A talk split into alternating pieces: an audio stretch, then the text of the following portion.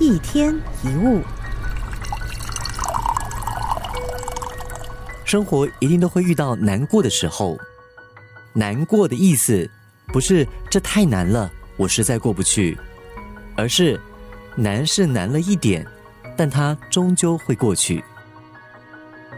失恋了就去努力赚钱，被开除了就想着去旅行，身体累了就想着犒赏一下自己。心烦了，就找一个舒服的地方静一静。我们最怕的就是在不喜欢的人跟事上面丢掉了快乐，然后在喜欢的人跟事上面不知道该怎么快乐。就好像你在该工作的时候没有好好的工作，该玩的时候又放不开，该争取的时候就想着退路，这样的你凭什么快乐呢？把抱怨的时间用来解决问题，问题会越来越少；把比较的精力用来提升能力，路会越走越宽。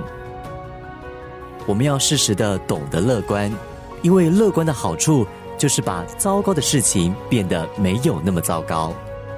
一个人如果一直不快乐，他多数是自找的。一天一物。